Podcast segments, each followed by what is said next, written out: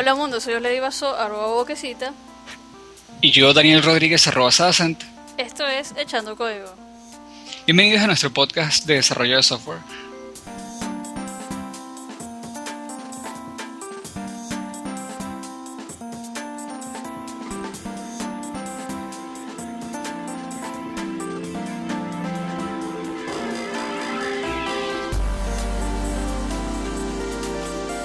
Hola gente, ¿cómo están? Espero estén bien, espero la estén pasando bien en este mes. Y el día de hoy tenemos eh, eh, una, a una persona muy especial, eh, a un venezolano que nos está representando en el exterior y que hoy nos, nos va a hablar un poco acerca de, de, cómo deben presentarse a la hora de, de, de, buscar un trabajo, qué tipo de trabajo deben escoger.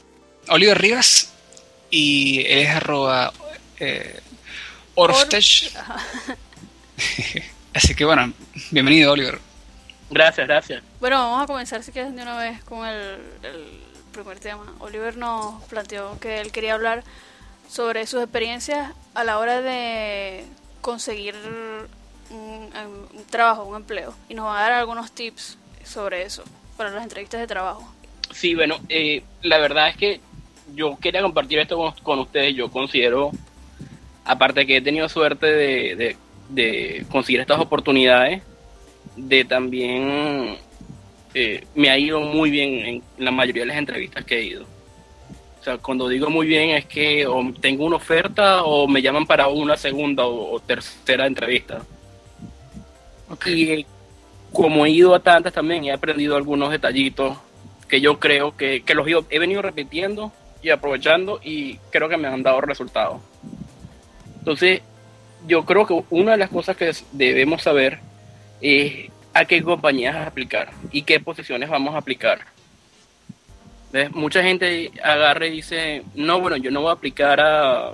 Yo soy sysadmin, ¿verdad? Y yo no voy a aplicar en esta empresa porque ellos lo que hacen es reparar computadoras y soplar las máquinas por dentro y quitarles el polvo y ya. Pero el hecho de que tú apliques no quiere decir que tú vayas a trabajar ahí yo personalmente recomiendo aplicar a cuanto trabajo se te atraviese por el medio que sea relativo a tu área de, de experiencia o de estudios, para que se te quite ese miedo escénico a la hora de, la, de ir a las entrevistas. Que aprendas a negociar una oferta de trabajo, que aprendas a responder preguntas y saber qué es lo que vas a preguntar. Porque cada quien obviamente se va a desenvolver distinto en una entrevista. ¿Verdad? Sí. Eh, pero eso se adquieres con experiencia, ¿no? O sea, sí, Exactamente. Y el aplicar a, a cuanto trabajo y empresa se te atraviese por el frente, okay. eh, te garantiza esa experiencia. Eh, sí. Que, que, tiene la misma edad que yo y ha trabajado nada más para tres empresas, nada más. Y quién sabe, a lo mejor, no sé, habrá aplicado cinco compañías distintas y ya, pues. Okay. Y ese pánico escénico hora que van a, a negociar el salario, ese tipo de cosas, ¿eh? Bueno, antes de empezar, me gustaría por favor que nos contaras un poco acerca de, algunos proyectos en, los que hayas estado. Por ejemplo, leo aquí, me llama la atención, ayer eh, no te lo hemos comentado, eh, que leo aquí que no eres ni ingeniero ni licenciado. Eso me parece un tema que, interesante para empezar. Sí, la verdad es que yo en un principio quería estudiar ingeniería, ingeniería en, en materiales o ingeniería metalmecánica, pero no quedé ninguno de los exámenes, no quedé ni por las pruebas esas universitarias y, y me decidí a, a, ir por un TCU en informática. Ok. Este, yo sí hice mi, yo hice el entrenamiento las clases, el curso, como quien dice, para CCNA y para algunas certificaciones como la, unas de CompTIA, eh, Security Plus, o sea, Security Más, y unas de HTML y JavaScript que, que a la final no creo que, esa última no creo que me haya servido de mucho, ¿no? Fueron unos reales que boté ahí, pero bueno. Pero sí, de hecho no tengo ni certificaciones ni, ni un título más que el de un TCU. Ok, eso me parece muy interesante. Ahora, eh, eso no, no, no es un problema a la hora de una entrevista.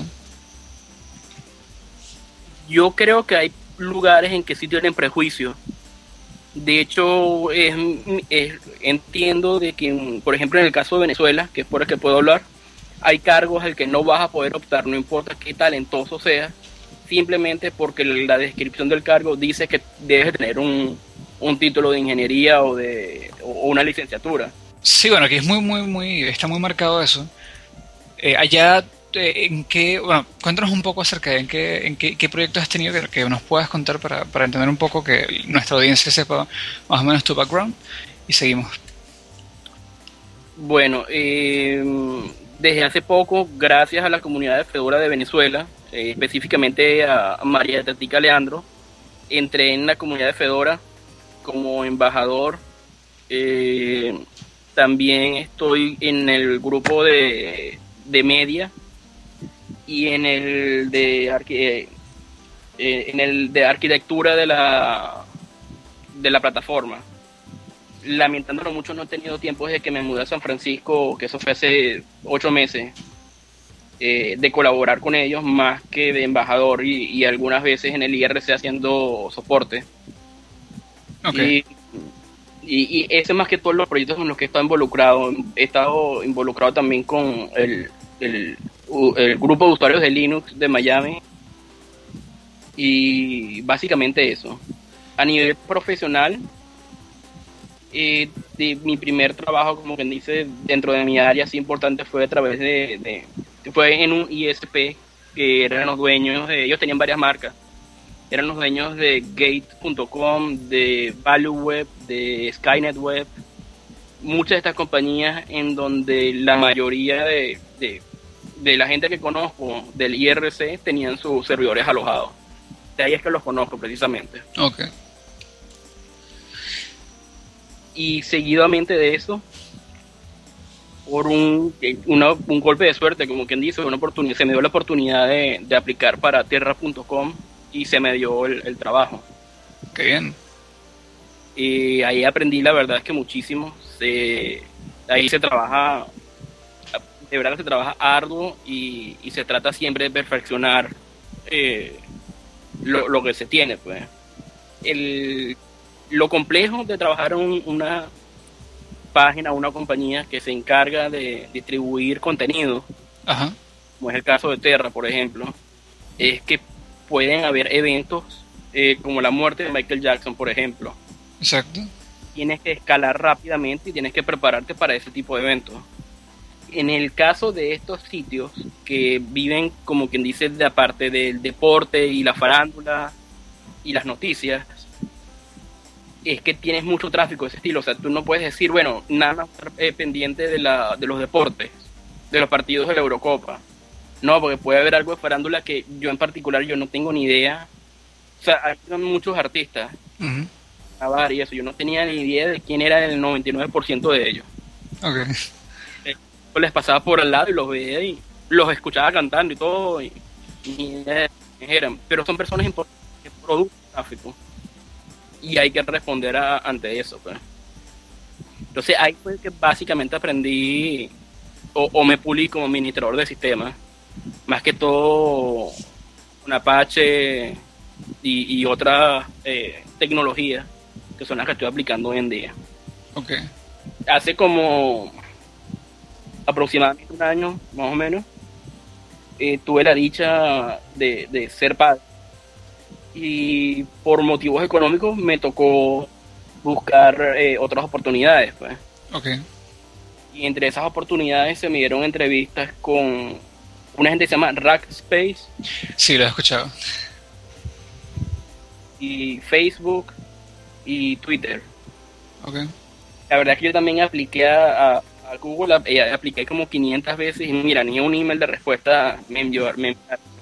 Interesante. Eso, bueno, ya que me dices que aplicaste eso, es, es curioso, pues que no, no, no haya llegado ni, ni un correo de respuesta. Sí, quién sabe las posiciones que, que apliqué, o a lo mejor estaban buscando gente local. Ah, es posible. Que trasladar a alguien de un punto a otro dentro, así sea dentro del mismo país, es costoso. Me imagino. bueno, y con ellas, con esas empresas, ¿cómo te fue? ¿Cuál, cuál? Eh, fue la primera compañía que me llamaron. Yo apliqué, me llamaron como a los dos días. Ok. Y la entrevista fue algo alocada en el sentido de que estamos hablando y te están preguntando, bueno, ¿qué te dedicas? ¿Qué has hecho? Cuéntame tu experiencia y de repente empiezan hacerte preguntas de, ok, tú dices que sabes Bash y unas preguntas rudas, rudas de Bash que te hacen concentrar, pues.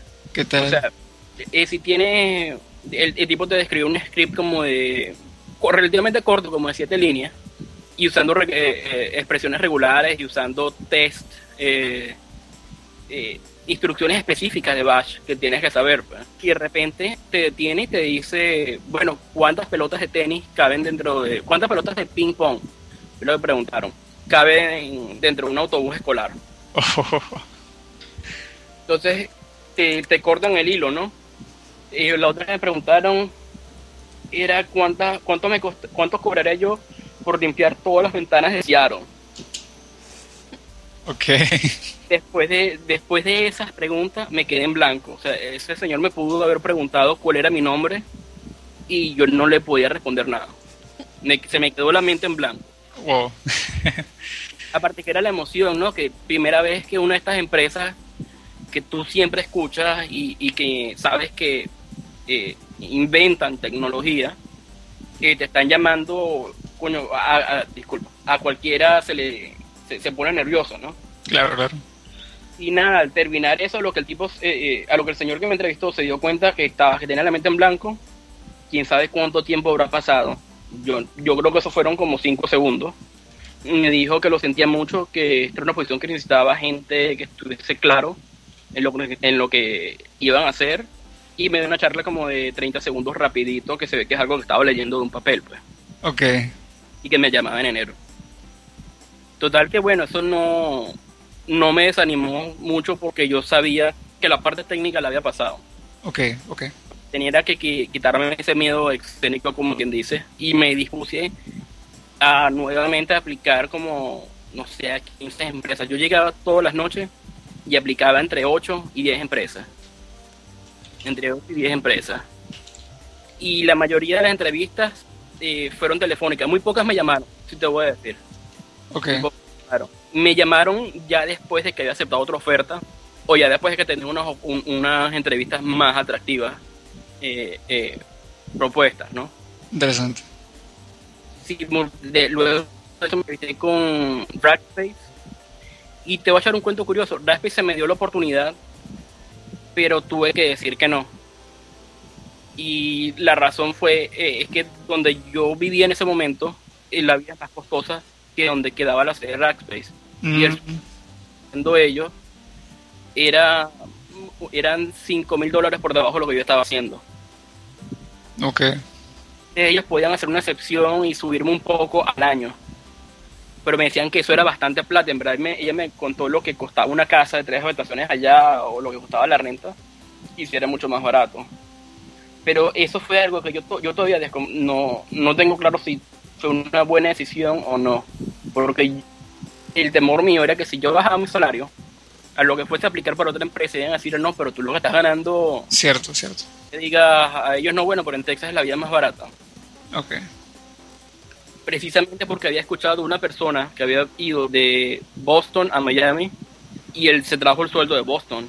Uy. ¿Qué es lo que estaba haciendo comparado con la vida en Miami? Pues. A, ni- a nivel de, de. Interesante todos esos detalles que, que afectan a la, a la hora de pensar en eso, ¿sabes? En una- una- un puesto de trabajo, una, una entrevista, una empresa a donde trabajar. Sí, sí. Al, luego de eso, eh, ya yo tenía varias, eh, varios días de haber aplicado tanto a Amazon como a Twitter y se me dieron las dos entrevistas, las primeras tre- entrevistas telefónicas, las primeras, las dos. Eh, y bueno, de hecho, eh, Facebook es así también. Primero te llama alguien para confirmar tus datos, confirmar si estás, estás interesado en la posición y te dicen un rango de precios en donde está la, cuando algunas empresas te dicen el rango de precios de, que paga la posición. Y ahí tú, ellos como para, para ellos no hacerle perder el tiempo a la persona que te va a entrevistar, ¿no? Y ya, ya yo había pasado esa entrevista y le faltaba ver las las entrevistas telefónicas técnicas. Ok. Tanto con Amazon, con Amazon yo creo que salí bien. nunca tuve en verdad feedback de ellos, nunca me dijeron, eh, eh, mira, sí, eh, vas bien, pero hay otros candidatos más fuertes, nunca me dijeron nada de eso, ¿no? Ok. Y la cuestión fue, es que noté a la persona que me estaba, así, estaba sirviendo de intermediario entre el departamento técnico y yo, un poco desorganizada. Mm. Presta una tercera que a lo mejor están abarrotadas con trabajo y no sé gasto. Y me llaman para otra segunda entrevista técnica como que si nunca me hubiesen entrevistado. Eh, oh, qué raro. Pero ah, eh, para ese entonces ya yo había aplicado, ya yo he hecho una entrevista técnica por Twitter y me ha ido bien. Inmediatamente, o sea, a la hora me llamaron, me dijeron, mira Oliver, eh, fue bien, posiblemente te llamamos para otra entrevista o, hablamos después. Qué chévere eso, el feedback. Sí, de verdad que es muy bueno. Yo y yo y, y tú aprecio las empresas que tú apliques y te llaman parecido por lo menos que no quedaste. Eh, también, sí. No se queda uno esperando, pues. Exacto. Eh, la segunda entrevista técnica fue básicamente lo mismo, a diferencia de que la persona me, me pidió que hiciera un script. Él me preguntó que si estaba cerca de una computadora, le dije que no, que estaba en el carro. Preguntó que cuánto tiempo me tardaba en llegar a la casa y le dije, mira, en 10 minutos. Me dijo que en 20 minutos quiero un script que haga esto, esto y esto y esto. Y solo envié. Se lo envié y tampoco escuché nunca, no escuché por un tiempo respuestas de ellos. Ok. Total que en ese, en ese tiempo de espera me salió con, con Twitter me llamaron para irme a entrevistar en, persona. ¿Y irte a entrevistar en persona significa trasladarte hasta allá, no? Me imagino. Sí, eh, tú vas, con, ellos te compran el boleto, ellos te compran, te pagan el hotel, eh, oh. viáticos. Este, o sea, yo fui, yo no puse nada de mi bolsillo. Sí, o sea, las comidas. Pero al llegar de regreso a mi casa, les pasé yo las facturas, me, me lo depositaron como a los como los 15 días, creo que tenía que esperar a que fuese el 30 del mes. Ok. Y nada, sin problemas, me llegó un cheque de ellos, no me depositaron, me llegó un cheque. Entonces, nada, es la, la primera vez que estoy conociendo esta ciudad, San Francisco. Yo estoy más o menos confiado que me, que me va a ir bien, optimista que me va a ir bien. Y llego el día antes de la entrevista y salgo de una vez a ver propiedades y casa para tener, tener una idea cuál era el costo. Excelente. La gente decía que era costosísimo. O sea, tú encuentras eh, eh, reportes eh, que varían de opinión mucho. O sea, como por un 37%, era la, la diferencia que yo encontraba. Yo saqué dos medias, ¿no? Y 37% entre las opiniones de un grupo de personas y otro. que, era, que era lo que la gente decía. Pues. Y me, me dispuse fue eso, a salir a ver cuánto costaba la comida en el automercado, a salir más o menos los precios de las propiedades, a ver qué tan mala era la zona mala, este, por supuesto que como venezolano te parece a ti un camino en el parque, la, zona.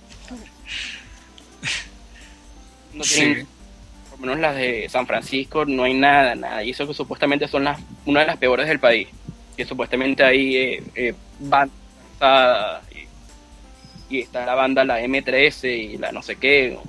Unas bandas de, bien, bien conocidas, pues. Y nada no te sientes en peligro, es distinto, es distinto, la verdad. Eso sí. Una pregunta, Oliver. Eh, cuando en ese momento estabas tú solo o tenías estabas casado o algo, o sea, o ibas tú solo. Yo estaba casado y ya había nacido mi hijo, pero me vine solo. Para la entrevista me vine solo. Mi esposa, a que ella viera también las propiedades y, y los dos poder tomar una decisión, ¿no? pero en verdad que no podía con el costo. En ese momento estaba apretado económicamente y no podía. Entonces, este, nada, fui a ver las partes más caras, las regulares. Alguien me dio una recomendación y me fui para allá. De hecho, la persona que me entrevistó vía teléfono, yo le pregunté a las dos, tanto a la que me hizo el primer screening, a ver si yo quería trabajar en verdad con ellos, como a la persona que me hizo la entrevista técnica. Y fui y me encantó. Resulta que a mí me encantó la, la, peor parte de esa a lo que, y, yo regresé enamorado. Yo regresé enamorado.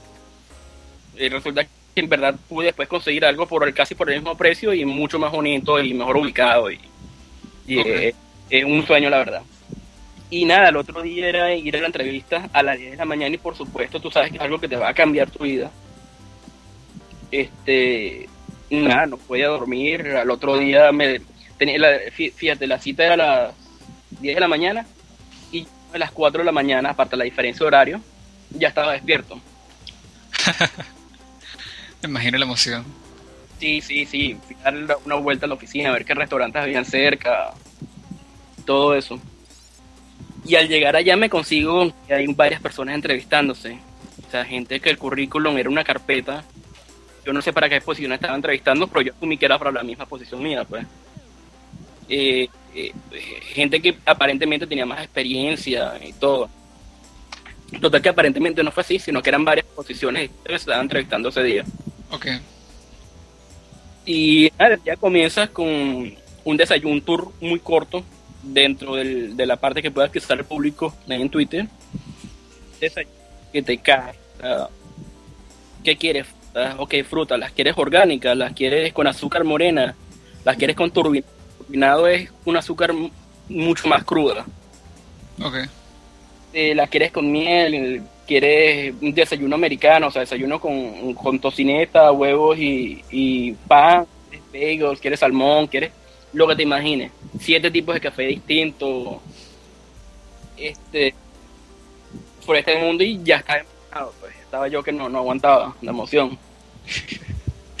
Imagino. wow. O sea, la gente muy amigable, muy humilde de todo el mundo. Importante. bueno, estando yo ahí, después de que me muestran el desayuno, yo me pongo a ver mi currículum y, y me sentía con dudas, ¿no?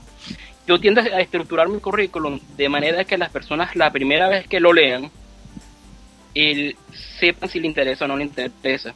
Yo pongo lo primero, yo aquí no se no acostumbra eso de usar fotos de la persona, nada de eso. O sea, el nombre de la persona, el teléfono para que te contacten, un email, y yo por supuesto como estaba aplicando Twitter puse mi handle de Twitter. Obviamente. claro claro. Este y, y el, lo segundo el segundo párrafo era mi objetivo en la vida mi objetivo como como sysadmin. Ok. Era, muy, era algo muy vago pero en verdad me salió de corazón era eh, ahorita no lo tengo en mente verdad por, por estoy concentrado en verdad es aquí con esto y no no lo tengo enfrente pero era algo Tranquilo. así, que optimizar todo lo que pueda dar el 100% algo de tres frases y no más de, de cuatro líneas Buenísimo, buenísimo. y enseguida de eso pongo skills ¿cómo traduzco skills? serían cualidades Habilidad- habilidades, cualidades, sí. Por ahí. vas poniendo de mayor a menor lo que más sabes y dándole prioridad a lo que tú sabes que usa la empresa. Antes de tú, antes de tú entregarle el currículum a ellos, tú haces tu estudio de qué es lo que usa la empresa Claro. y lo utilizas para ellos, ¿no? Tú lo que quieres es venderte específicamente a ellos. Y nada, empiezo a poner eh, lo que sé, pero son palabras clave. O sea, pongo por, por ejemplo eh, eh, eh, fuerte, ¿cómo es? Eh, strong knowledge, o sea, conocimientos muy fuertes eh, de administración de sistemas. Dos puntos. Entonces empiezo. eh, crear, eh, administrar, eh, administrar Puppet, crear clases de Puppet, hacer deployments eh, en masa, eh, recuperar información y vas poniendo ahí. Y, o sea, pones, trata de no pasarte de estas frases de dos o tres. Y después de ahí pongo coma y empiezo, este, Bash, eh, eh, Python, eh, los lenguajes de programaciones que sabes, por ejemplo, o los, las herramientas que usas tú como administrador de sistema. Ok. Entonces yo ponía que si es Trace, por ejemplo, Buenísimo. o, o Nmap, o Ahorita, disculpa, de repente después de, de que nos cuentes un poco esa historia, hablamos de, de esas herramientas, porque me interesa, eh, desde el punto de vista técnico, pues me llama la atención, pero si- sigue tranquilo. Ok. Y, y yo, yo que no soy programador, pero más o menos sé, entonces pongo, yo incluí shell scripting, que es lo que en verdad me, considero que, que sé bastante, como habilidades de, de- de administrador de sistema, de administrador de sistemas.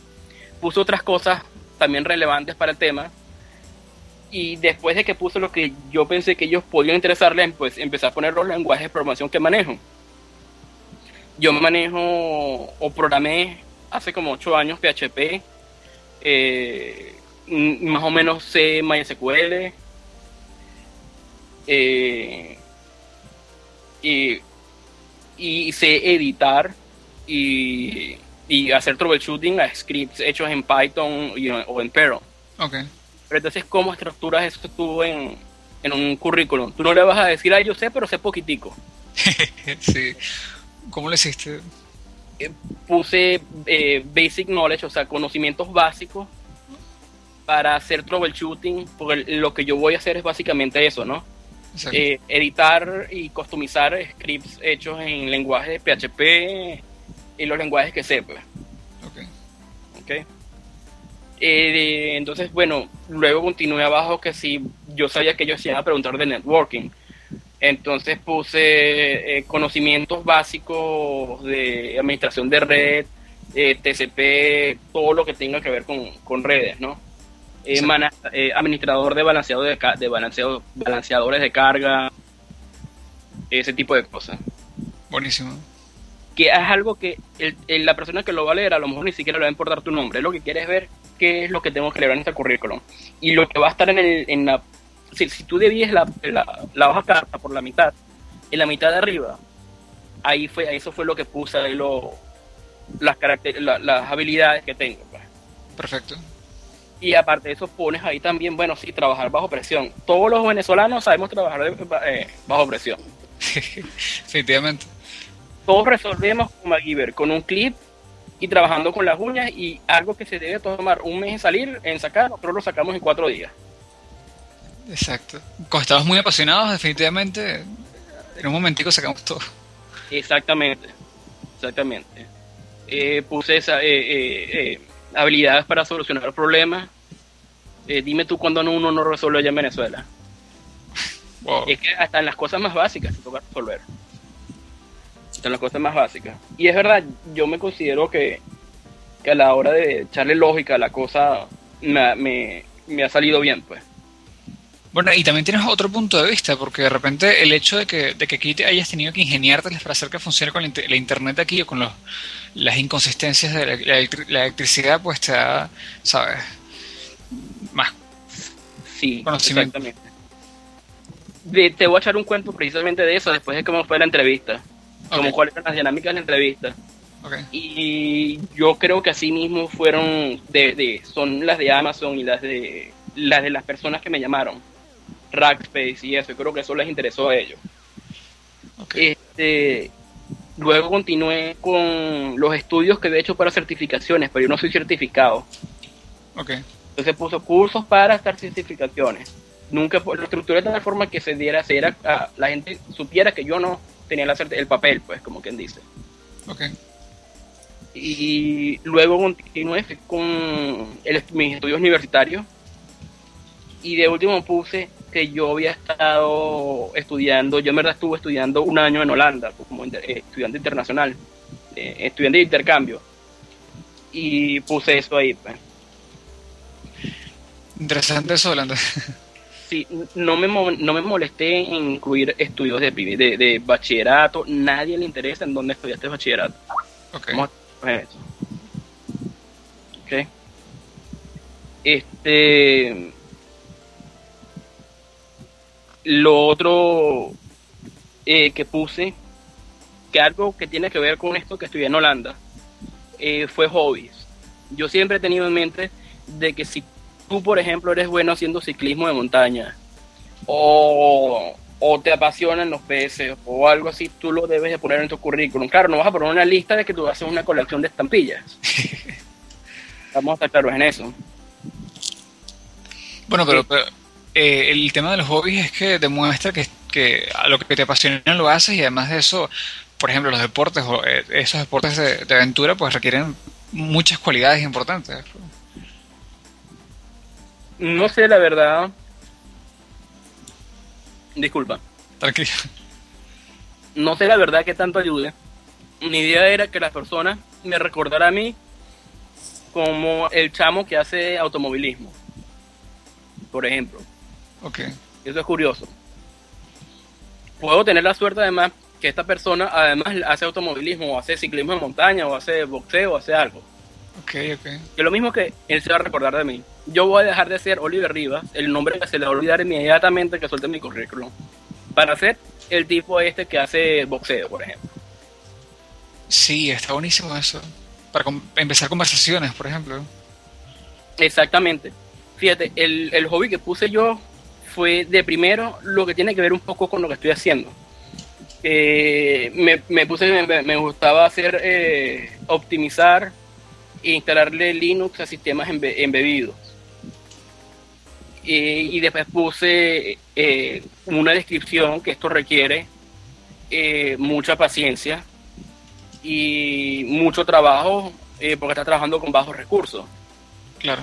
Después de eso puse, creo que fue automovilismo o algo así. Automovilismo, sí. Y ese, el detalle de automovilismo no me sirvió absolutamente para nada. Pero bueno, quién sabe si a lo mejor en las otras empresas me llamaron porque la persona vio eso, pues. Ok, sí. Y, pero ese, el de sistemas embebidos, sí me ayudó. Me ayudó. Hay personas que es primera vez que están entrevistando o han entrevistado muy poco y se ponen nerviosas. Tan nerviosas como tú.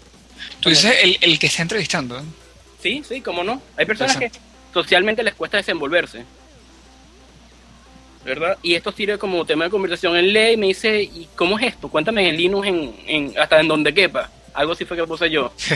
¿Qué, qué es lo que hacía? Entonces le dije, y, y es algo que tú sabes, ¿no?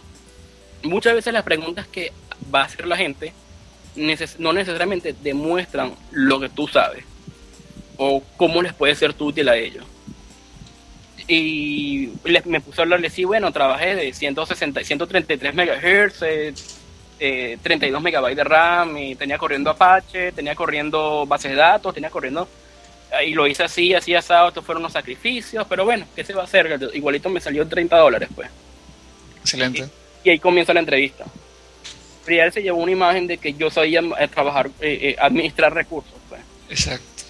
Y compilar, porque lo que yo estaba usando en ese momento era Gentoo para eso. Wow. Este, ¿Cuántos años tienes con Linux? Eso, eso me llama la, la, atención. Yo también soy un, un, usuario Linux y pues me da curiosidad. Yo empecé a usar Linux, o sea, a usar so, eh, solo Linux, pero fue a finales del 2012, de, perdón, del 2002. Ok, wow, 10 y eh, antes de eso lo empezó a hacer de, desde Red Hat 7, pero lo usaba parcialmente, pues. O sea, lo usaba con, con, con Windows en ese entonces. Tenía dual, dual booting, pues. Y en definitiva, eh, Linux te sirve para, para entrar a, o sea, para que te consideren este tipo de empresa porque todas lo utilizan hasta, hasta cierto punto. Sí, yo nunca vi una empresa, excepto la de hosting. La de hosting tenía unos servidores que eran con eh, No, la, la, empresa que yo trabajé. Ah, ok, ok. Tenía unos servidores de Windows y, y ya, pues. Pero, eh, para ponerte algo, son 4.200 servidores. Era algo así como que 1.700 tenían Windows. Ok. Y el soporte que se les daba era limitado, o sea, era, era distinto. Aparte de esa empresa, no conocía a nadie que usara Windows. A nivel de a produ eh, a, en producción, nadie. Ni siquiera Raspberry me hablaron de Windows. Otro tip eh, que yo siempre he tenido, otro tip que yo siempre eh, he, ten, he, tomado en cuenta es el de ir vestido como que si fuese a trabajar ese mismo día. Tú no sabes si el día que vas a trabajar, que vas a la entrevista, te hacen entrevistas la primera parte de la mañana, en la tarde eh, te ponen a trabajar para ver, pues. ¿Entiendes? ¿Tú crees y, que eso pasa? Nunca me ha pasado, pero a mí me gusta estar preparado, por si okay, acaso. Perfecto. Y hasta ahora nunca, nadie me ha dicho, ah, bueno, pero aquí tienes que venir en corbata y, y traje. Nadie. Yo me voy siempre con mis pantalones khaki, una chemise eh, eh, buena, que no se vea que esté gastada, y metida por dentro y ya, pues. Este. Después, más adelante, ya ahorita que, que estoy en Twitter, eh, las personas cuando me preguntan que cómo tienen que ir vestidos, yo he referido amigos, eh, o conocidos más bien, que vayan a, a, aplicar, este les digo, no, vete en, igualito como yo le dije, pues. Si, te, si, si tú desconfías de mí, de mi consejo porque trabajas en corbata, no te lleves el traje, porque en verdad el traje sí está de más. Ok. Este. Y nada, eso. Yo creo que, que eso también ayuda, ¿no? Que la gente vea que tú estás listo para, para empezar a trabajar. Siempre cuando estés en la entrevista, esto va pegado con ese tema, cuando tú estés hablando de los problemas que ellos tienen o, o de qué es lo que hay que hacer, a lo mejor ellos te pueden decir, mira, Daniel, tenemos este problema, tenemos tres servidores, dos bases de datos y esto, es lo que está pasando. Cuando tú vayas a proponer la respuesta o qué puedes hacer, habla, no habla siempre de yo haría, sino yo creo que necesitamos hablar como que eres parte del equipo. Ok. ¿Entiendes? Importante eso. Hablar como que eres parte del equipo. Y tratar de desenvolverte, tampoco hablar de demás. Eso hay que me dice, hay gente que se pone nerviosa y empieza a hablar de, de, de más. Es, que es difícil controlarse en una entrevista, ¿sabes? Precisamente por eso tienes que ir a varias entrevistas. Oh, perfecto, tienes razón. Precisamente por eso, si tú quieres aplicar una empresa de esta, Andy aplica a cuanta otra empresa pequeña quiera, que le vas a decir que no. Y la forma en que le vas a decir es que no, no es que, eh, no, no quiero, gracias, estaba practicando, no, sino que, mira, yo quiero, no sé, tú te averiguas cuánto pagan ellos, si ellos pagan 10 bolívares, tú vas a querer eh, eh, 13. Y paquete de seguro y paquete de esto, se la pones difícil para que te digan, ah, bueno, ok, gracias, nosotros te llamamos después. Porque ellos seguramente tienen otros candidatos que a lo mejor sí lo van a tomar por lo que ellos están ofreciendo. Pues. Exacto. Y si con todo eso te dicen que sí, que sí de caso que ha pasado, eh, le aplicas y le dices que tienes un familiar enfermo en Venezuela o en no sé dónde y, y que tienes que ir a atenderlo. Que tú crees que estás de regreso en dos semanas, pero no es seguro. Ok. Y ya. Como la idea es no, no cerrar puertas, ¿no? Exacto, exacto. americanos no, no quemar puentes. Tú no sabes cuánto, cuánto te va a pasar. O sea, cuánto puedas necesitar de aplicar con ellos de nuevo. Sí, eso es importante. Otra cosa, mientras que estés durante la entrevista, debes tener una actitud, como te dije, de, de, de que te gusta trabajar en equipo, una mentalidad positiva. Evita hablar mal de las empresas que has trabajado, de tus ex compañeros de trabajo, o criticar lo que están haciendo. O sea, yo he visto gente que dice, no, bueno, pero es que nosotros, eh, ustedes deberían estar usando un balanceador de carga de esta marca y esta marca. Eso es lo que están usando es una porquería. Oh, ¿Sabes? La persona que hizo la que mandó a hacer la orden de compra es la precisamente la que te está entrevistando. exacto. ¿Entiendes? Y hay unas razones por las cuales se compró eso. Eso no es alguien que lo hace arbitrariamente. Por lo general eso va a un comité y se discute y se compara. Eh, eh, hay una razón por la cual se hizo eso. Ok. Yo por, por una compañía que tenía un sistema malísimo de, de monitoreo. Y cuando me, me dijeron que si tenía preguntas, le dije que si tenía, que- que- planes tenía, a ver cuándo, cuándo se le podía meter mano al sistema de monitoreo que tenían. Pero era como proponiéndome yo para ayudar, como que ya, ya yo ese estaba contratado. Y, y como que sí, ese sistema es el que vale, pero lo que es que echarle un poquito de mano, pues y ya. Exacto, exacto. ¿entiendes? O sea, que los tipos te vean que estás motivado a, a solucionar los problemas que son evidentes también. Exacto, y que, y que en vez de, o sea, antes de criticar lo que tú dices es que, bueno, eh, si ves un problema, lo quieres arreglar tú, o sea, te, te dispones para eso. Exacto. O sea, hacer críticas constructivas. No, ah, no, eso es una porquería. Y ya, sentarte ahí. O, ah, no, bueno, sí, aquello es mejor. Ajá. Eso no soluciona el problema, pues.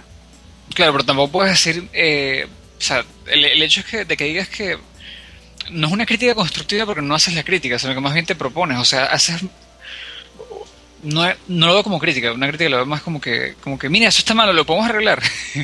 Exacto.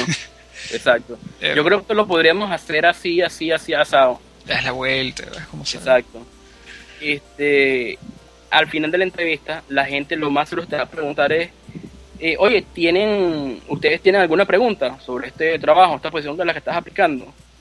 Mucha gente por los nervios dice que no, pero eso es una posición, esa, esa es una decisión que te va a cambiar la vida. Vamos a estar claros en eso. O sea, no es que te va a cambiar la vida, por una decisión importante.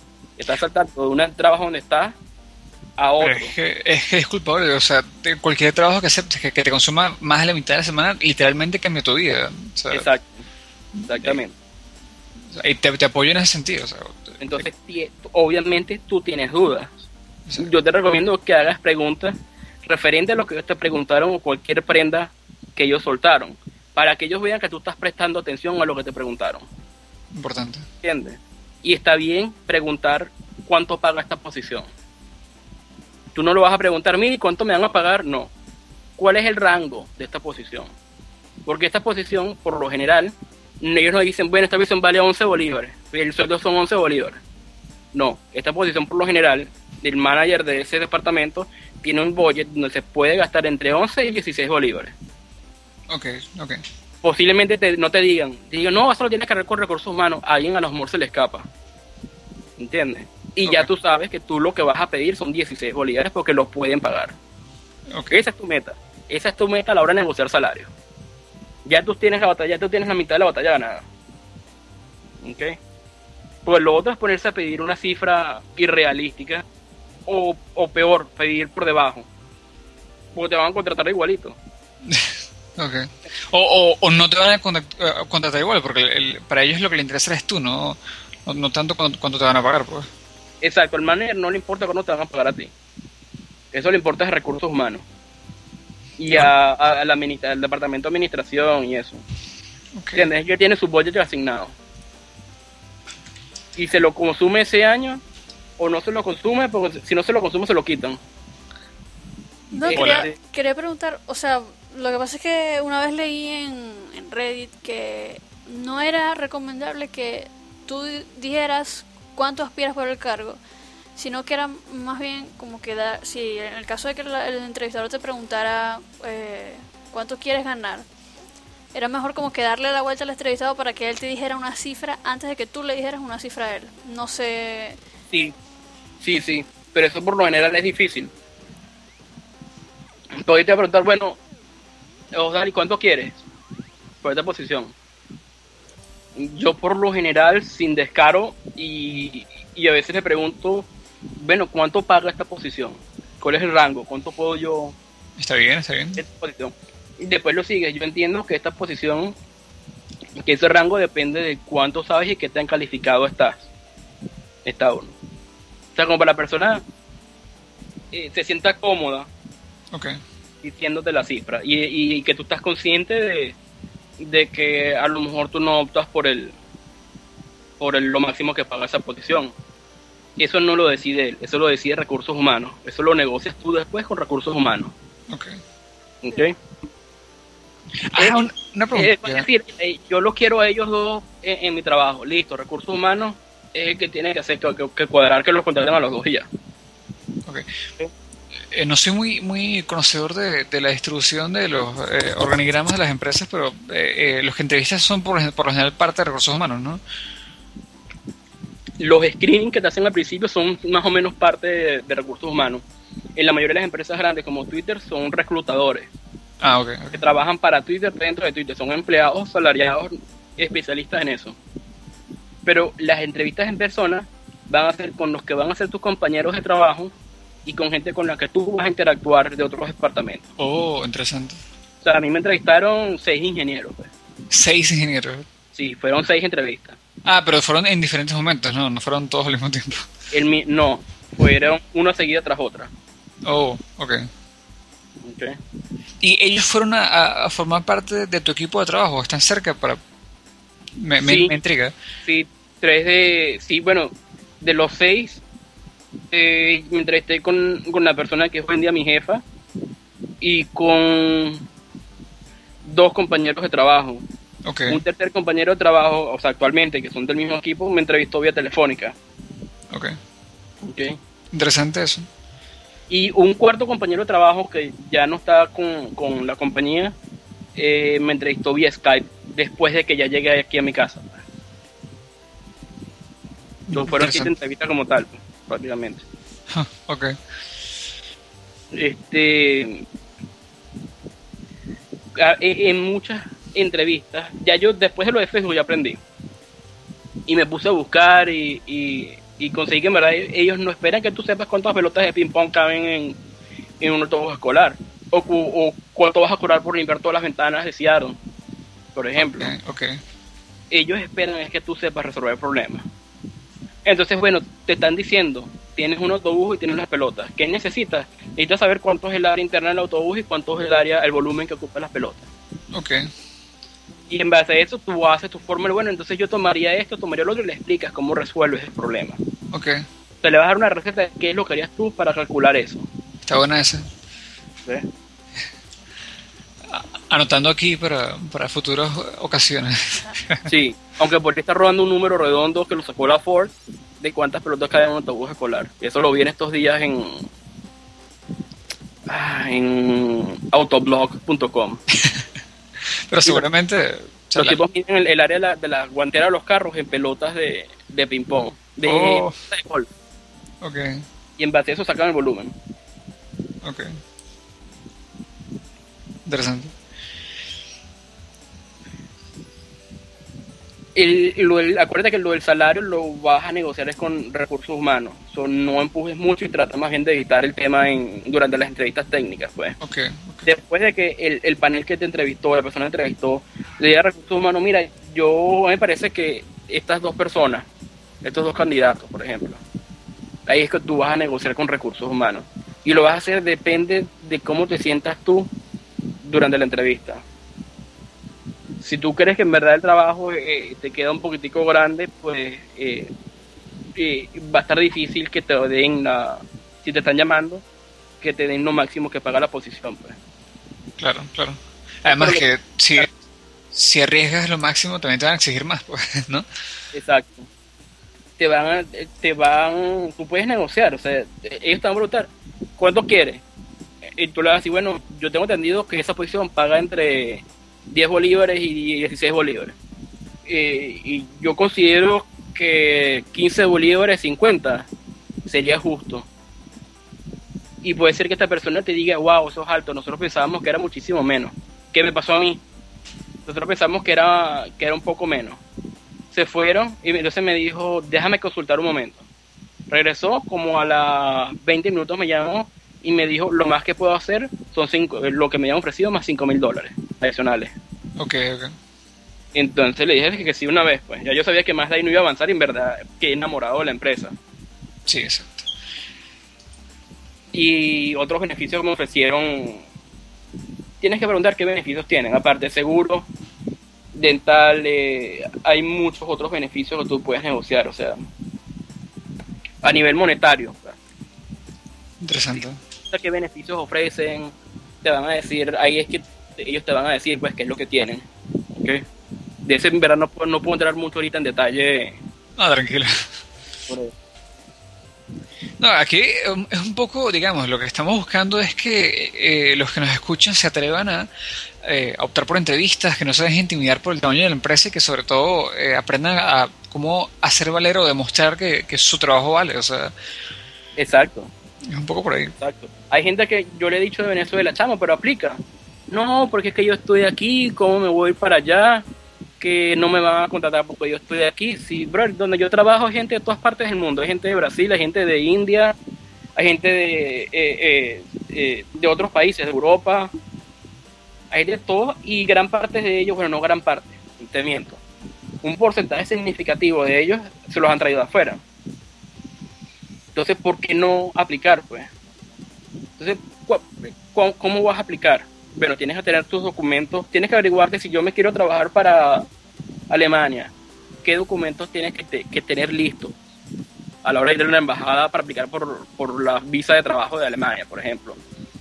Que los documentos que tú tengas, a lo mejor la partida de nacimiento tienen que estar eh, eh, avalada por la embajada y para eso necesita que tengan no sé cuántos timbres fiscales de, de allá de Venezuela y una otra cantidad de, de cosas burocráticas, ¿no? Tener todos los documentos al día, listos, de manera que, te permita después ir a la embajada a la que tengas que ir y saber cuándo vas a aplicar. La mayoría de los países tienen eh, un cupo limitado de visas de trabajo, que le llaman. En el caso de Estados Unidos es H1 y hay un cupo limitado, pues son, no sé, ponte tú, 3.000 puestos de trabajo. o no sé cuánto, pues. pero hay un cupo limitado y a las empresas se les otorga, le dice, bueno, tú, por el tamaño que tienes, te tocan 30 visas, por ejemplo. Tienes que saber cuándo renuevan ese cupo y aplicar por lo menos, yo diría, mira, no más de un mes antes, yo diría que como 15 días antes. Aplicar Ok. averiguar qué sistema de, de para manejar currículos usan ellos. Muchas empresas usan uno que se llama eBite, ¿cómo es?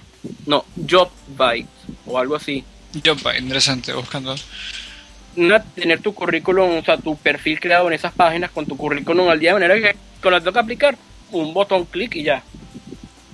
Ok. ¿ok? Y leer tres, cuatro veces las preguntas en inglés o el idioma que sea y responder lo más acorde posible. ¿Ok? Ok. Eh, no subas tu currículum en Word, por favor. O sea, si vas a usar software privativo, usa aunque sea algo que sea portable, eh, usa PDF. Exacto, por lo menos. Exacto. Sí. Una pregunta, disculpa, Oliver. Eh, he escuchado que hay una, una tendencia, bueno, por lo menos está surgió el LinkedIn como que eh, era, digamos, él quería hacer como el currículum empresarial para el mundo, eh, además de una media de comunicación profesional y todo lo demás, pero eh, tengo entendido que, que se utiliza pues como currículum el LinkedIn, eh, GitHub también, que funciona mucho. ¿Qué, qué, qué sabes tú acerca de eso? Eh, bueno, en la mayoría de estos sitios te van a pedir que pongas notas. Tú pones tu currículum si quieres poner una carta de presentación. La puedes subir o la puedes escribir. Ahí es que tú vas a escribir eso. Eh, eh, estimado, eh, mi nombre es Daniel, yo quisiera aplicar para la posición tal, yo considero que estoy preparado y capacitado para formar parte de su equipo. Este, eh, prueba de esto, aquí está mi perfil en GitHub con mi- los códigos que, que he subido o, o mi portafolio, los, los que son diseñadores gráficos, o este es mi perfil público de LinkedIn y ese tipo de cosas. Ok. ¿Entiendes? Que si la persona está interesada, bueno, vamos a curiosear un poco más, pues. O sea, que se convenza que a ti es el que tienen que llamar. Ah, tengo una, una pregunta que, que disculpa, voy, a- voy a- voy a aprovechar y te la lanzo una vez. Em, según la cantidad de años de experiencia de cada persona, ¿qué, qué tipo de, de empresa le recomiendas tú optar por trabajo? Yo considero que tú tienes que aplicar, a la, tú tienes que hacer el trabajo que a ti te gusta. Ok, Si a ti te gusta estar enflusado todo el día y hacer un trabajo, estar bajo presión y de repente un trabajo monótono, pero eh, que al final del día te sientas que estás haciendo la diferencia y todo eso, qué sé yo, trabaja para un banco, aplica en un banco, aplica en, no sé, un lugar de esto. ouch. no, no es mi estilo, pues. Exacto, exacto. Si tú te consideras un poco, un poco más libre y, y quieres crear y quieres resolver problemas y no te importa estar lidiando con todo lo que conlleva eh, estar lidiando con, con- cosa con todo lo que significa estar lidiando con problemas, aplica por una startup, por ejemplo. Ok. Ahora, ahora fíjate, disculpa. De hacerlo, aplica por una startup sin pensarlo. Ok.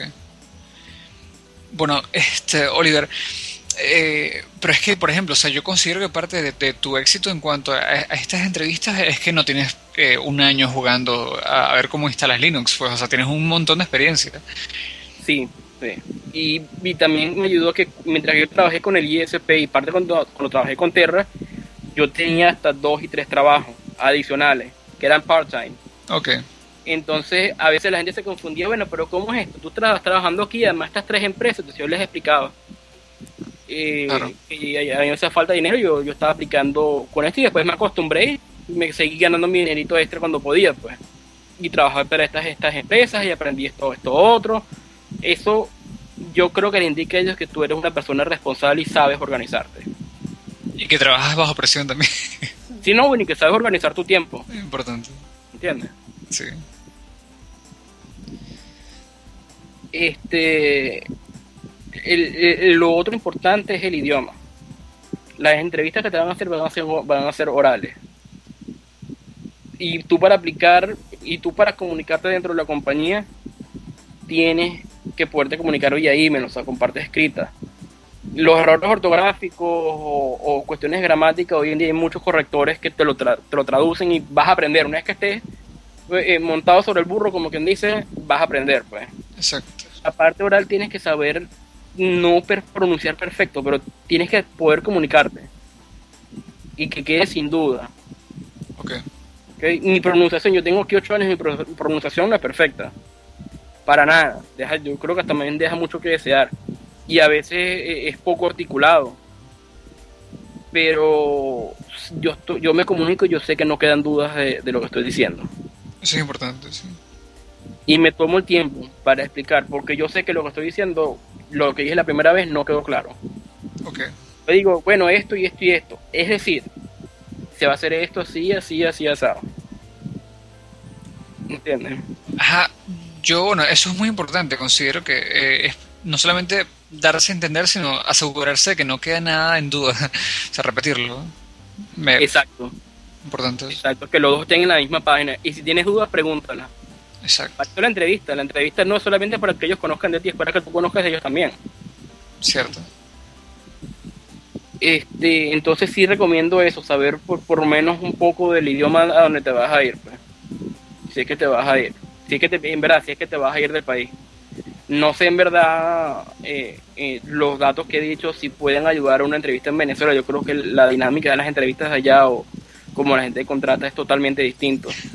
Bueno, aprovecho para contarte una breve historia eh, en cuanto a un poco la, mentalidad del venezolano más la, calidad de servicio al cliente aquí que es pésima. A mí me, me decían que aquí para tú vender algo, para tú vender, un servicio a una empresa ya existente. Tú como el, oferente, pues el, que ofrece producto, tienes que hacer lobby con la empresa para que ellos consideren comprarte. Eh, ¿Sabes? Si tú estás ofreciendo un producto, eh, bueno, el lobby incluso dice que, o sea, me, cuentan que hay empresas a las que eh, para tú convencerlos de que te compren, eh, tienes que, que, que, llevarlos a comer y Pero, pero eso es en todas partes, Es en todas partes, ok, pero... Sí, aquí los vendedores de equipo, o sea, lo, cuando, lo pasa es que depende del tamaño de la compañía, ¿no? Aquí donde, eh, en un ISP que yo trabajaba, llegaban los vendedores de equipo, por lo menos Cisco o algo así, o EMC, y llegaban cerca a la hora de almuerzo. Ok. Y no es que tú le decías yo ya voy a almorzar, no, ellos mismos trataban de sonsacarte para ir a almorzar. Interesante. Aquí te convencían, pues. ¿Entiendes? y te llevan a lugares caros, chamos, a lugares que el almuerzo vale 80 dólares, por ejemplo. Ok. Y que si una churrasquería brasileña, cosas así. Pero la verdad es que no me acuerdo los detalles, pero sigamos hablando. Lo más seguro es que no termines comprándole nada porque acabas de hacer la compra y tienes un contrato de cuatro años. Oh, okay. Tú aceptas el almuerzo o eres honesto con ellos y le dices que no. Pues. Okay yo conocí a alguien que almorzaba como dos veces a la semana gratis. y, no, no dejan de ir. O sea, eso, no lo paga el vendedor, eso lo, está ah. pagando. Solo meter como viático, pues. Él intentó vender y, y, eso lo pasa como viático. Como expenses hay gente que a veces me pregunta, oye, que, estás allá y, no te da cosa o estás pasando trabajo. Eh, hay gente que también me ha dicho que me vine para acá a limpiar pisos de baño, que juran que en verdad que estoy trabajando en un McDonald's trabajando pisos de baño y yo les digo que sí, que precisamente y que eso a mí no me no me avergüenza, pues no me está poniendo explicándole qué hago y qué no hago ese tipo de personas. Okay. El hecho que te vayas del país no significa que dejaste de querer a tu país Vamos a estar claros en eso. Sí, estoy de acuerdo. ¿Entiendes? O sea, tú quieres a, tu país eh, independientemente de, cuál es el gobierno de turno eh, y de dónde estás o, qué religión tienes o, tu color de piel. Ahí fue donde tú te criaste. ¿Okay? Pues el, el hecho que tú quieras, el hecho que te vayas también no significa que es que no vas a volver nunca para algunos. O sea, hay personas que sí se han regresado, o, hay personas que se han ido a lugares y no lo han ido bien y, se regresa con las tablas en la cabeza, pero son casos muy puntuales y a lo que tú hablas con ellos te das cuenta que fueron malas decisiones económicas que tomaron. Sí, ahora, pero es que fíjate, Oliver, a pesar de estar lejos, uno mantiene la misma comunidad de amigos. Es decir, uno tiene una comunidad que uno sabe que trabaja bien eh, aquí, uno puede prestar algún tipo de ayuda o hacer mención o ver la manera de, seguir colaborando a, distancia. O sea, yo no... sí, exacto, claro, o sea, aquí las puertas están abiertas a, todos mis amigos, todos los que me conocen. Eso sí, yo soy una de las personas que no hago favoritismo. En el sentido que yo si no contraten a Daniel porque él es pana, no. No, no, no. Yo, eso sí, yo me voy a asegurar de que tu currículum llegue a las manos indicadas.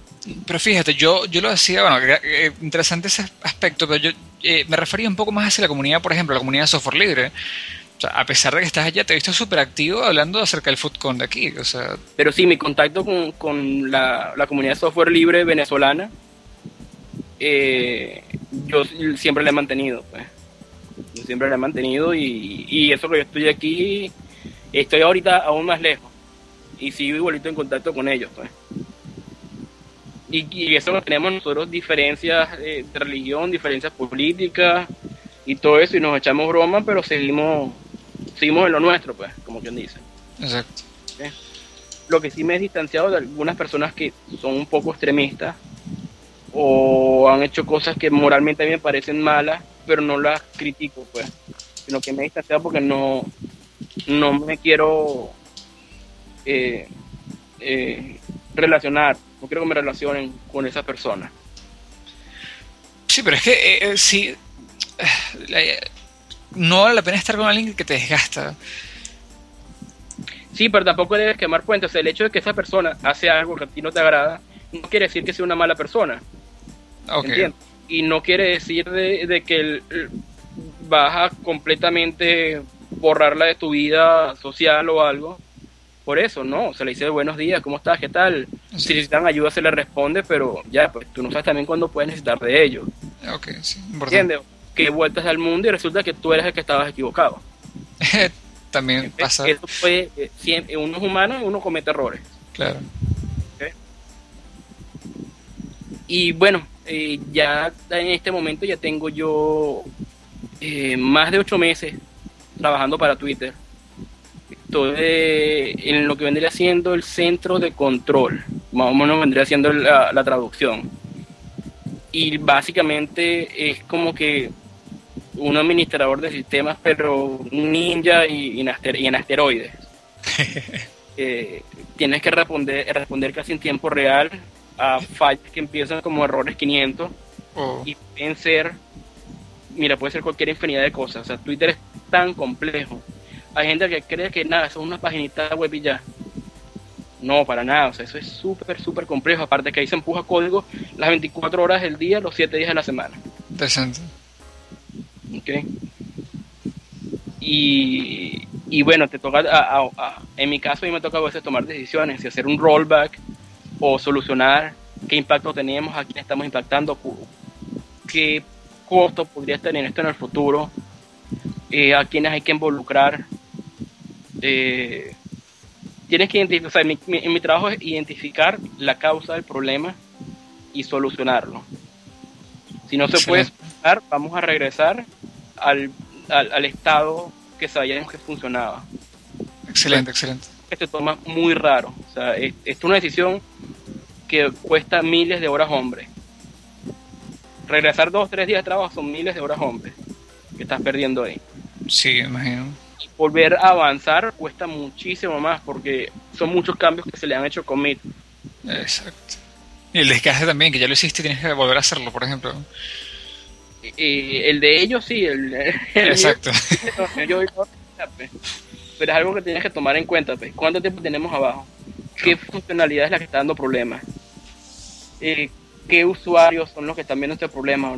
Son usuarios que hablan, no sé, el idioma que se habla en Indonesia, por ejemplo y ok, vamos a ver qué tan activo es esa comunidad.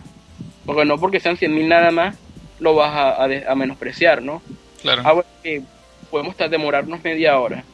O bueno, esto se va a solucionar dentro de tanto tiempo. Ok, ¿cuánto nos tardamos en hacer un rollback? ¿Cuánto nos tardamos en hacer lo otro? Y el diagnóstico es que empiezan los errores hasta que tú consigues la causa del problema. Ya tienen que ser bastante. Tienen que ser bastante y yo he aprendido bastante ahorita donde estoy. Tiene que ser bastante de redes, de, de lenguajes de programación que no sabía yo antes. Yo nunca había tocado Ruby, nunca había tocado Java. no sabía qué es lo que era, o sea, no sabía, tenía nociones, ¿no? Pero no sabía cómo funciona la, un, garbage collector, eh, que implica un espiral de, garbage collection, eh, ese tipo de cosas, ¿no? Interesante. que tú te vas a poner después a... Cada cierto tiempo se hacen eh, post-mortems, que es que vamos a ver por qué pasó, cómo, oh. qué vamos a hacer para que no vuelva a pasar. Interesante. Pero no es que vamos a hacer, no, yo me voy a esforzar, no, son medidas accionables, donde se van a hacer, bueno, el sistema de producción, el sistema de, de deployment, hay que poner esto y esto y estas cosas para evitar que salga el código de esta forma. Oh, interesante. Y hay que poner estas alarmas. Y hay que hacer este procedimiento nuevo. O sea, Fíjate. Y vas con ingenieros que tienen años trabajando con ese lenguaje que saben mucho más que tú de eso. O sea, aprendes de ellos también un montón, me imagino. Y hay personas que se sienten, sí, hay personas que se sienten como que si las van a culpar de, de, eso que pasó. Que son, el amor, llegaron a través de una adquisición o son empleados nuevos y tienen miedo, pues.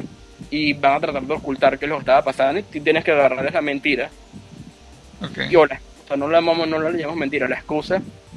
Y saberle decir que tú sabes que en verdad eso no es así, que quieres una respuesta clara, sin que se sienta atacado. Okay. Esa persona está ahorita, hay 30 personas en una sala con las evidencias ahí y lo estás poniendo tú, eh, como dicen los americanos, bajo el spotlight. Ouch. Es que esa persona se desenvuelva bien y que no se sienta culpable. Tienes que, o sea, la funcionalidad tuya es encontrar la causa real del problema. Interesante. En el caso nosotros, y, bueno, aparte de todo eso, es coordinar cambios. Tú vas a sacar a producción, no sé, eh, los botones que se insertan en las páginas estas para postear los tweets en las páginas. Y hay otra persona que va a, a, sacar el, signo dólar ahora se relaciona con stocks, por ejemplo. Si tú te pegas dólar, eh, eh FB, se sabe que estás hablando de las acciones de Facebook. Interesante. Pero con dólar, pues. y entonces, bueno, okay, ¿qué sistemas afectan esas dos y qué es lo que va a pasar cuando estén las dos cosas juntas? y, otros detallitos más que en verdad no puedo entrar mucho en detalle. Tranquilo, más bien te has sentido bastante. O sea, en cuanto. Es muy interesante, pero no sé. No sé. Me, preocupa un poquito por ti. ¿Tú estás todo bien con, lo que estás contando, no? Sí, sí, sí. En verdad no he dicho nada. No he hecho eh, nada que no se haya dicho en una conferencia eh, tecnológica. Ok, perfecto. Eh, aprovecho para, comentarte, hemos estado hablando en los últimos podcasts de algunas herramientas que utiliza Twitter eh, que son open source. ¿Conoces algunas de ellas para comentarlas? ¿O, qué nos puedes contar de...? Yo sé que si tú sigues en Twitter a Twitter Open, ellos publican constantemente código de qué es lo que están publicando y qué es lo que están abriendo. Uh, y eso pasa varias veces a la semana que ellos colaboran con algún proyecto. Eh, de mencionarte alguno en particular, no sabría porque yo no trabajo en ese departamento. Okay. Yo sé que el Bootstrap lo anunciaron hoy, que hay una hay un beta y que necesitan testers. Eh, sí, por ahí escuché que hay una nueva versión o algo así. Eso lo leí hoy. Ahí, ahí entró la compañía y después vi el tweet que salió. Este hay muchas herramientas que ellos han soltado. Hay muchas herramientas y creo que están en el, en el repositorio de, de, GitHub de ellos, ¿no? Sí, seguramente está ahí con su, documentación y todo. Yep. aquí te tengo una pregunta además de esa. Em, en base a tu experiencia en las empresas en las que, has estado, ¿qué has visto que se utilice eh, para manejar equipos de trabajo y qué recomiendas tú en ese aspecto? ¿Cómo manejar equipos de trabajo? Es decir, eh, ¿Cómo te ha gustado más eh, eh, o más o menos qué, se utiliza a la hora de manejar eficientemente un equipo de trabajo en cuanto a, tecnología? ¿O nosotros, usamos un sistema de chat que es básicamente un IRC un poco más enriquecido porque guarda logs, permite insertar, insertar imágenes, permite ver mensajes del, que se publicaron antes de que tú te conectaras, que se llama propane, de propano. Y creo que, creo que el sistema se llama propane y el cliente se llama Campfire, o es al revés. Campfire, se he escuchado. Prope no, Campfire es el sistema de chat y Propane es el cliente. Interesante. Eso es algo muy popular en, en, que lo he visto en varias empresas. Y lo segundo es mucha comunicación. Son varias reuniones a la semana. Saber qué está haciendo todo el mundo. Eh, eh, qué están haciendo, pues. O sea, qué se va a publicar hoy, qué está haciendo, qué problema tiene, qué es lo que se ha hecho. Eh, mira, vi un, un comportamiento extraño en este sistema.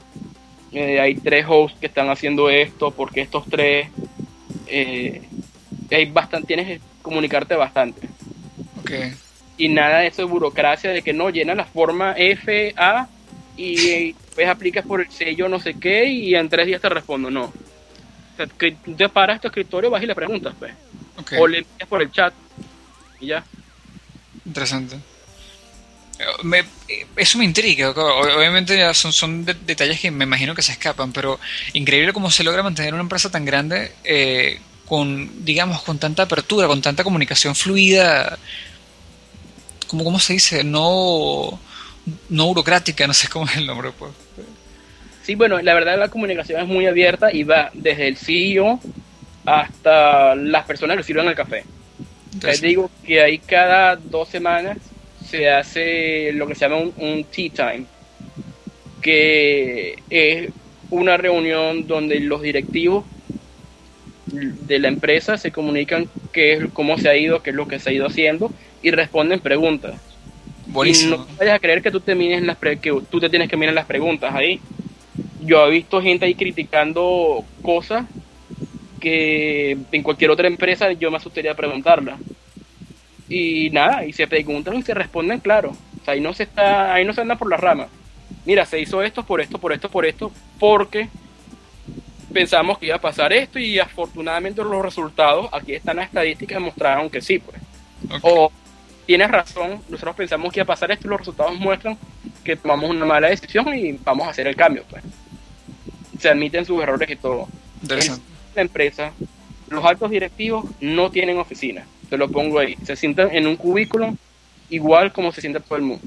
Interesante y decirle, señor Dick, eh, yo creo que está pasando esto y, quisiera hablar con usted. Y si él está desocupado, dice como no, siéntate. Si no te dice, ¿te parece si almorzamos juntos? ¿Entiendes? Interesante, interesante. Tema, o sea, no hay. Aparte de eso, como hay gente que está ocupada, todas las semanas hacen office hours, que es que eh, eh, yo soy el director de, no sé, de desarrollo de algún departamento o de traducción o de soporte o algo así. Y yo voy a estar disponible a hora y media cerca de la cafetería, en una cafetería interna o en algún lugar ahí, dispuesto a responder cualquier tipo de pregunta. Y ya, y puede ser referente al área o puede ser personal, eso no importa, pues.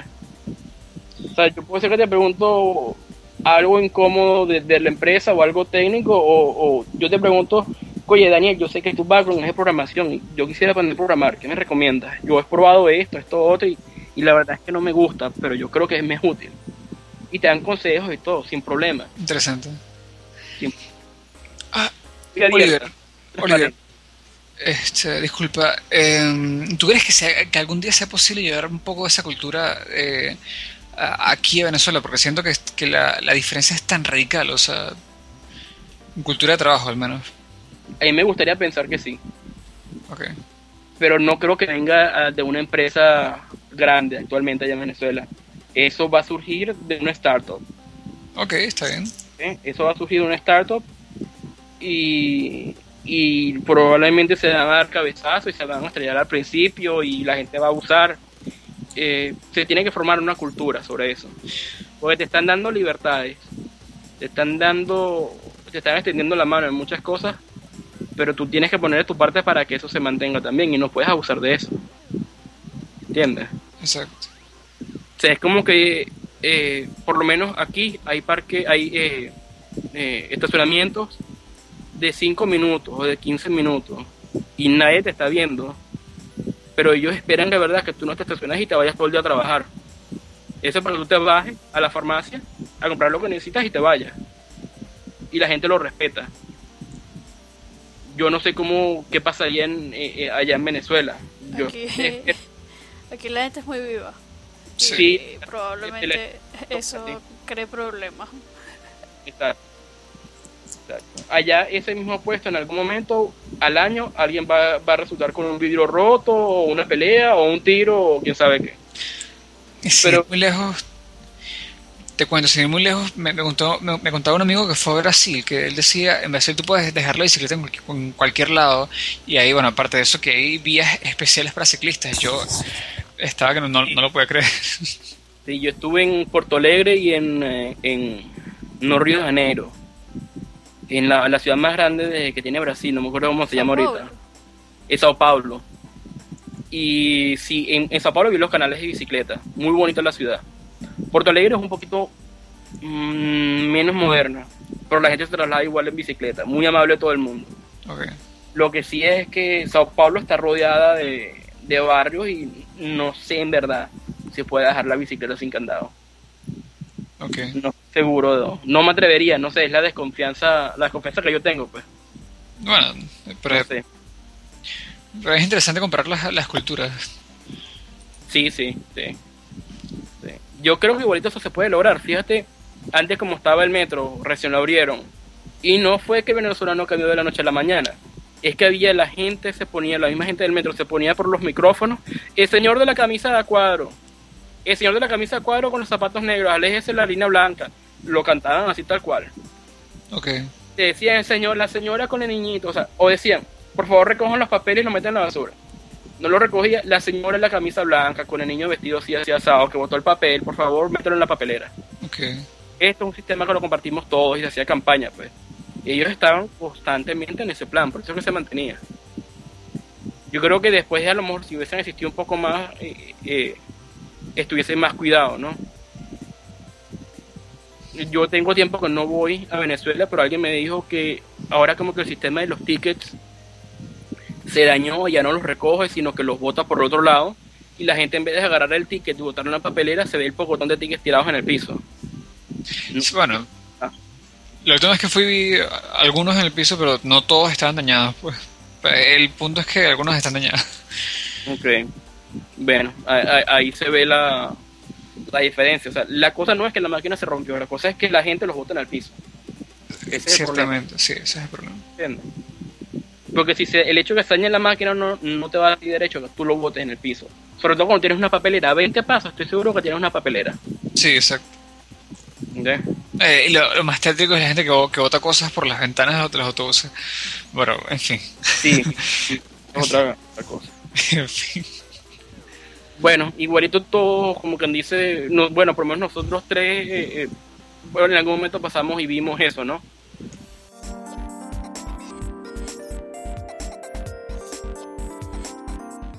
Neri, hoy vi que, que publicaste que el venezolano es un trabajador mediocre, No mediocre, era este, de, ¿cómo se dice? desmotivado, Desmotivado, disculpa, exacto, eso. desmotivado. Sí. Eh, eh, ¿Te referías a que eso es algo que opina la gente o es algo que tú opinas o eso es algo que la gente considera que generaliza?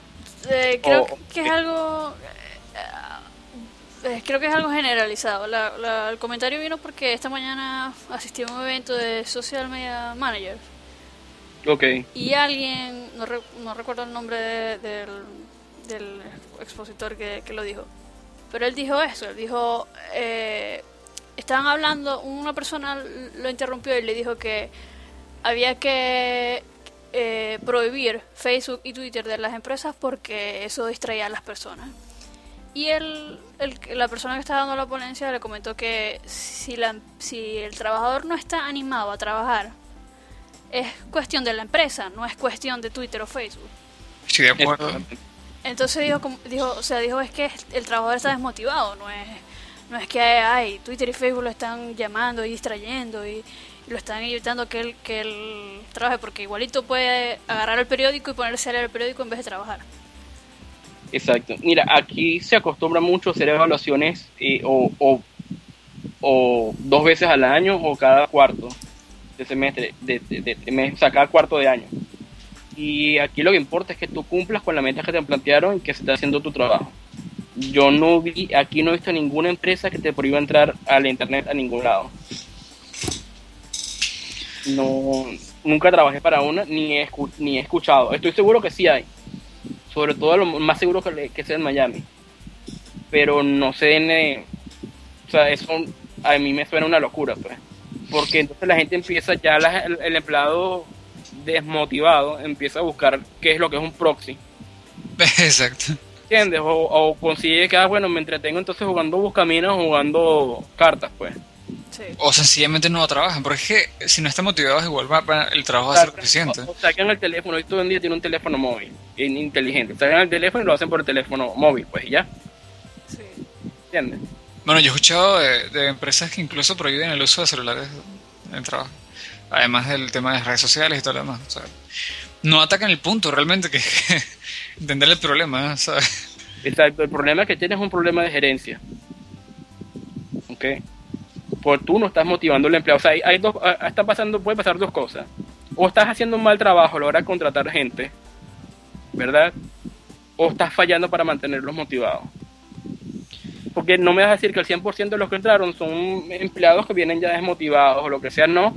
Mucha gente entró con energía y tú le lo estás amargando y lo estás matando lentamente de aburrimiento o, lo estás desmotivando, pues. O sea, los equipos sienten que, se que están muriendo en vida ahí en lo que están haciendo.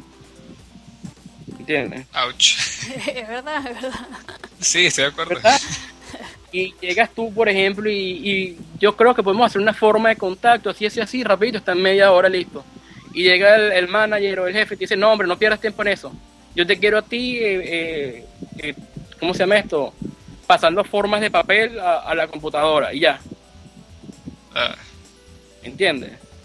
Entonces, claro, entiendes que estás muriendo en vida, ya tú sabes que, que con tú hacer unas 60 formas estás bien. Haces las 60, haces 40, te pusiste a a jugar un rato y hiciste las últimas ventas a las 5 y, 10 minutos y ya. Exacto. Y tu sueldo te lo van a dar igualito porque creo que allá tienen inamovilidad laboral, ¿no? Es también. Esto es una broma que ahorca a la empresa privada. Ciertamente. Pero todo el mundo. Porque una vez que entro me instalo, viejo. Y ya. Sí y al momento que me mires mal, entonces voy al Ministerio del Trabajo y te caigo con dos inspectores. Y eso reduce la, cantidad de trabajo disponible para, para, profesionales que están egresando. Y, eh, y esto es algo que tiene Twitter. O sea, bueno, que tiene Estados eh, Twitter, en, no solo Twitter. O sea, aquí en Estados Unidos, tú trabajaste hoy, te votaron hoy. Y cómo no, señor, hoy usted trabajó ocho horas. Le pagamos las semanas que le demos, más ocho horas, sus beneficios acumulados. Y buenas tardes. ¿Ok? okay. Es que la economía se mueve un poco más ágil hay más trabajo. La gente a mí, me, a, mí me dice, oh, que cómo estás haciendo, que el desempleo, que no sé qué, que la tasa dicen que es el 11%, que es el 8%. Brother, nunca temí por mi trabajo. Nunca temí por mi trabajo. O sea, habrán, habrán habido eh, eh, eh, áreas que se habrán visto más afectadas que otras, posiblemente, pero yo nunca vi eso. Volviendo al tema, una cosa que he visto yo en, conferencias que he ido y dentro de Twitter es que la mayoría de estas empresas que están empujando tecnología y que están creciendo son ágiles. Te permiten a ti empujar código las 24 horas del día y a echar para adelante y para atrás y corregir y cambiar. Y estamos ahorita a lo mejor conectados 100% con Ruby y no nos dio la talla, vamos a cambiar para escala. Y pasamos dos semanas en escala y no nos dio la talla, vamos a migrar para Java. Es así rápido. Escuché la historia de Twitter en 5 segundos. Exacto, más o menos. Eh, ahí, está ahorita Facebook, está haciendo algo también creo que de Java. Ellos tenían su PHP Hip Hop, que es un... Sí, compilador. Java C o algo así, que terminaba siendo un binario, que suena interesante la idea, y ya dijeron que no, Java. Yo creo que el problema son los threads. Pero bueno. Eh, puede, puede ser. Lo cierto es eso, que tú tienes que ser ágil y adaptarte al mercado. Una preguntita rapidito, ¿ágil con una metodología definida o ágil, ágil, bueno, vamos a bajarle como, como vamos viendo, es decir... Tú tienes que, tú tienes que saber qué es lo que quieres. Bueno, yo quiero eh, eh, poder mantener no sé cuántas conexiones concurrentes vivas aquí, pues por ejemplo atender a tantas personas hacer esto y responder en este marco de tiempo. Eh, más de, 200 milisegundos no puedo tardarme. Y eso no lo puedo, no puedo seguir creciendo horizontalmente porque cuántos datacenters voy a tener. Exacto. Sacarle provecho a lo que tenemos. Entonces, si estamos atados con single threads de Rails, por ejemplo, pues yo prefiero tener varias máquinas virtuales con Java y, tener más threads ahí y responder. Y, hoy en día la memoria RAM es tan barata que se pueden hacer eh, mil maravillas. No solamente eso, el costo de procesamiento ha bajado bastante.